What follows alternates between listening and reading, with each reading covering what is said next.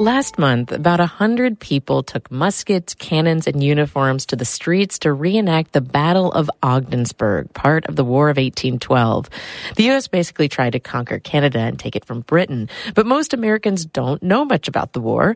Our reporter Lucy Grindon was one of those Americans up until very recently. She brings us this story. Company, make ready. Outside the Presbyterian Church in Ogdensburg, a group of men is running a rifle drill in the street.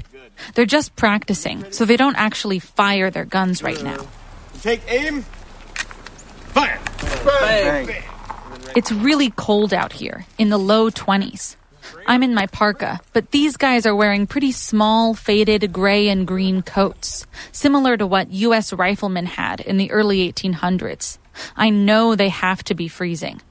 Why are you all doing this? Why participate in this? We're Anyone? sad nerds. Yeah. You're not wrong. We are sad nerds, but I think we're much happier because we're a community. PK, you gotta- you know, we're a community of Make it sound nerds. better. Uh, so I I think guess- that's a big part of it, but also, you know, the the history part, Yeah. keeping our local history alive. That's what they can all agree on. David Austin says they love history. He's a 46er and climbed every Adirondack high peak in period gear. You can read about marching through the snow, and this one thing, but if you actually do it, it becomes more real. The point of all of this is to learn about history, specifically the War of 1812. Now I gotta back up a little. I was a history major in college, a bit of a sad nerd myself. But here's everything I know about the War of 1812 going into this. It was fought by people in the US and Canada and indigenous allies on both sides. Native Americans lost a lot of land, and it started in 1812. So I make it my mission today to find out whether historical reenactment works as a way to learn more about history. Inside, in the church basement, a bunch of officers stand in a circle. They're planning today's battle.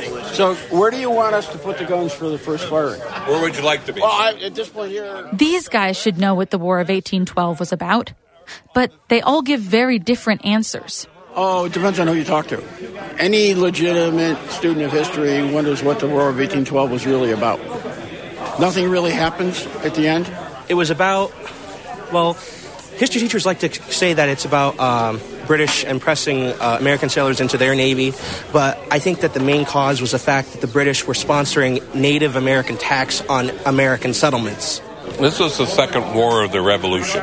That's Tim Kreiderman from Madrid. He's president of the St. Lawrence County Historical Association, and he's in charge today. He says the war made this country stronger. It really defined the U.S. as a power uh, unto itself. That's Kreiderman's perspective. But this is a first in my journalism career. He also wants me to talk to the other side. Would you like to talk to the British?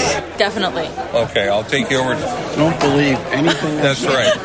Follow me. I'll give you the commanding officer. He takes me to the Canadian lunch table, to a man in a classic red coat. I'm Major David Moore, and I'm the commanding officer of the Canadian Fencibles, a regiment of Canadian infantry from the War of 1812. And today I'm also the British Army commander here at Ogdensburg. And what's your name in real life?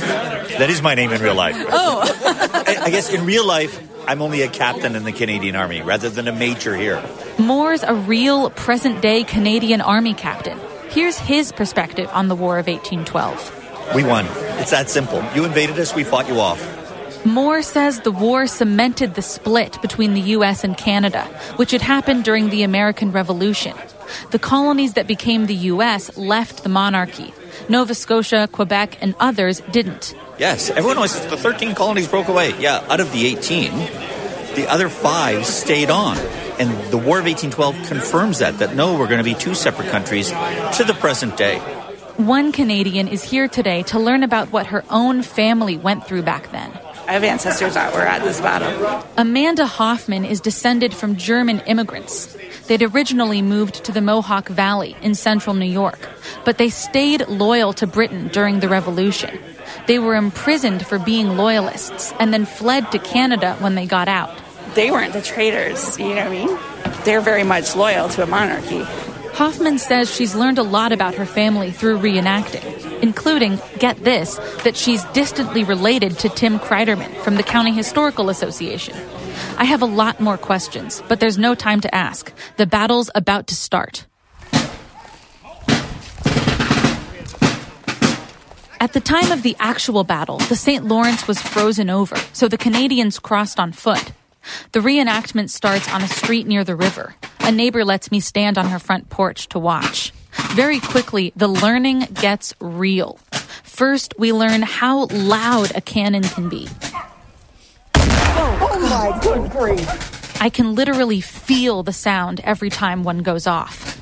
I learned that soldiers would not have worn earplugs because they would have needed to hear where the shooting was coming from. The battle moves towards the center of town, past the library and a pizzeria. Some women follow, dressed in period clothing, long skirts and shawls. I learned that Canadian women crossed the river after the battle to steal stuff from the Americans' houses. Barbara O'Keefe is president of the Fort de la Presentation Association. Silver dishes. There's a report of one woman going over the next, sometime afterwards for dinner, and dinner was served on her dishes. The U.S. lost the Battle of Ogdensburg, and the town was sacked. Residents fled to Heuvelton and Canton for shelter. Afterwards, the British were able to keep their supply lines open along the St. Lawrence River for the rest of the war. After today, it's obvious to me that historical reenacting is a great way to learn about the past. Captain David Moore says it's about protecting heritage. Like everything in life, erosion wears it away. Think of how many old buildings in the town you live in are gone. Think of how at Christmas at your own house, there are empty seats every year. The same is true of this heritage, this whole War of 1812 experience along the St. Lawrence. That needs to be preserved or it'll be gone.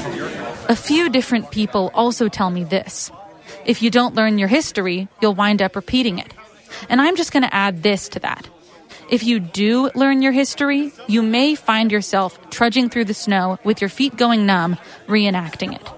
Lucy Grindon, North Country Public Radio, Ogdensburg.